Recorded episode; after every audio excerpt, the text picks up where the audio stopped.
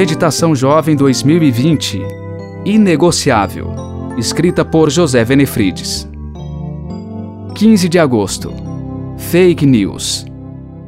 Portanto, cada um de vocês deve abandonar a mentira e falar a verdade ao seu próximo, pois todos somos membros de um mesmo corpo.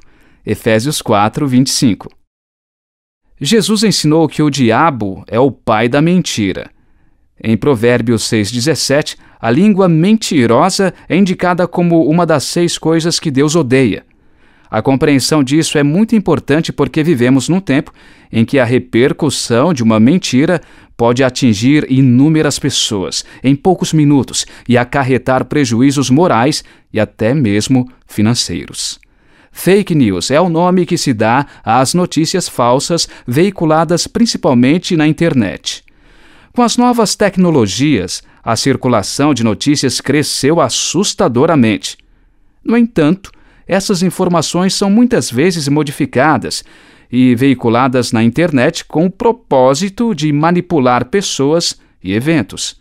Se sobram informações em nossos dias, infelizmente faltam critérios para escolher o que passar adiante nas redes sociais. O apóstolo Paulo apresenta dicas importantes em Filipenses 4:8. Elas nos orientam em relação a compartilhar uma mensagem.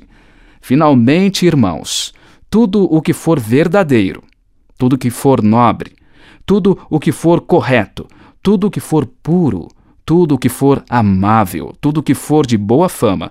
Se houver algo de excelente ou digno de louvor, pensem nessas coisas. O apóstolo destaca seis coisas específicas: verdade, nobreza, correção, pureza, amabilidade e boa fama. Antes de compartilhar qualquer conteúdo na rede, precisamos submetê-lo aos critérios santos do verso lido. Além disso, é preciso saber quem é o responsável legal pelas publicações e se quem fez a postagem tem credibilidade.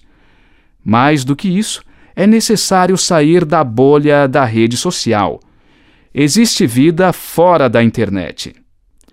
Isso não significa ficar desinformado ou desconectado das pessoas. Inegavelmente, a web pode ter espaço em nossa vida, mas não deve sufocar nossa existência. Quem vive submerso nessa condição é tentado a perder os critérios da realidade. Por isso, as fake news se tornaram um fenômeno tão forte em nossos dias. Fuja das difamações, mexericos e críticas negativas no mundo real e virtual. Tudo o que dizemos deve ser verdade, nada mais que a verdade. Ponto final. Eu sou William Lobo, trabalho na Casa Publicadora Brasileira.